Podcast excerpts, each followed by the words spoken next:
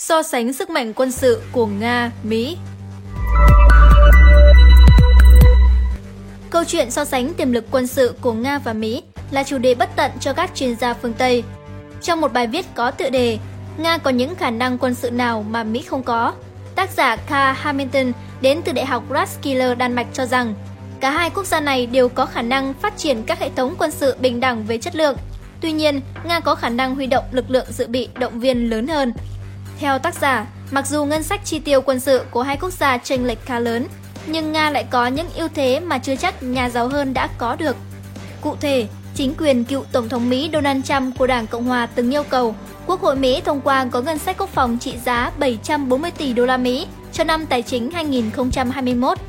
Nhưng sau đó vào cuối tháng 11 năm 2020, với đề xuất tăng chi tiêu cho việc đóng hai tàu ngầm hạt nhân đa năng lớp Virginia, con số này đã lên tới 778 tỷ đô la Mỹ, tăng 4,4% so với năm 2019.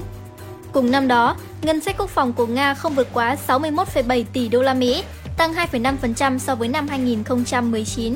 Điều này thật khó lý giải khi cả hai nước có sức mua vũ khí với quy mô tương đương. Đến thời Tổng thống Joe Biden, chính quyền Đảng Dân Chủ đã quyết định duy trì chi tiêu quân sự ở mức tương tự 770 tỷ đô la Mỹ trong năm tài chính 2022. Cho đến gần đây, ít nhất 80 tỷ đô la Mỹ đã được chi hàng năm cho các hoạt động quân sự ở Afghanistan và Iraq.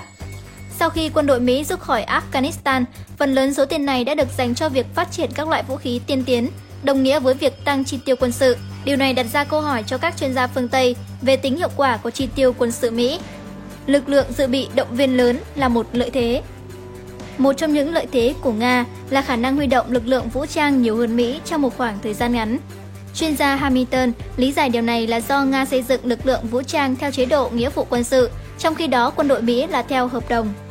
Trong vòng 5 năm qua, lực lượng dự bị động viên từng phục vụ trong lực lượng vũ trang Nga được đào tạo trong quân đội có tỷ lệ là 2 triệu người trên một năm. Thêm vào đó là 350.000 quân nhân trong vệ binh quốc gia Nga luôn sẵn sàng chiến đấu và 20 triệu người trong các đơn vị quân dự bị khác, những người đã phục vụ hơn 5 năm trong quân ngũ. Trong khi đó, Mỹ có số quân dự bị trải qua huấn luyện là 800.000 người, hơn một nửa trong số đó thuộc lực lượng vệ binh quốc gia. Điều này đồng nghĩa với việc Washington sẽ không thể nhanh chóng bù đắp tổn thất về binh sĩ trong một cuộc xung đột quy mô lớn. Tuy nhiên, Nga sẽ có thể tăng gấp đôi quy mô binh sĩ so với thời bình hoặc tăng cường lực lượng lên 3 triệu người trong một thời gian ngắn. Bên cạnh đó, chuyên gia Hamilton cũng lưu ý các lực lượng vũ trang Mỹ cũng đang gặp khó khăn trong việc đáp ứng nhu cầu nhân lực trong thời bình, phần lớn là do khả năng tuyển dụng quân nhân mới thấp. Khả năng xung đột tác động tới quy mô lực lượng dự bị động viên. Theo vị chuyên gia Đan Mạch, Mỹ không quá lo lắng về lực lượng dự bị động viên của mình trong một cuộc xung đột tiềm tàng với Nga bởi một số lý do sau. Thứ nhất, khả năng xung đột trên đất Mỹ không cao. Hầu hết những xung đột tiềm tàng đang ở những châu lục khác. Nếu xung đột nổ ra ở nơi khác, người Mỹ sẽ cố gắng sử dụng tối đa tiềm năng quân sự của các đồng minh, mặc dù thực tế là người dân Mỹ vẫn có khả năng trở thành mục tiêu của các cuộc tấn công trả đũa. Thứ hai, dù Nga sở hữu một lực lượng dự bị động viên lớn để bảo vệ lãnh thổ, nhưng việc triển khai trong cuộc chiến ở Mỹ lại là một câu chuyện khác.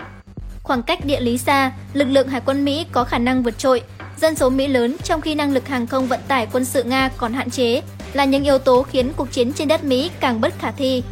Thứ ba, học thuyết quân sự của Mỹ quy định một cuộc tấn công vũ khí hạt nhân và vũ khí dẫn đường chính xác nhằm vào Nga nếu xảy ra xung đột giữa hai bên.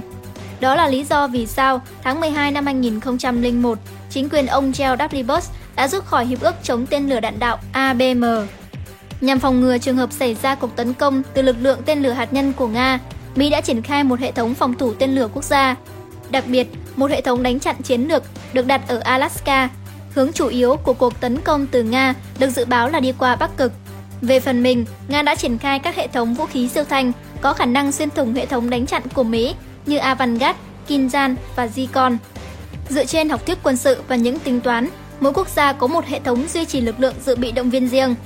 Có quốc gia thiên về xu hướng xây dựng lực lượng dự bị động viên từ lực lượng nghĩa vụ quân sự, trong khi có quốc gia khả năng xung đột tại lãnh thổ ít hơn hoặc có thể dựa vào sự phòng thủ của các đồng minh, thường giới hạn lực lượng quân đội theo dạng hợp đồng.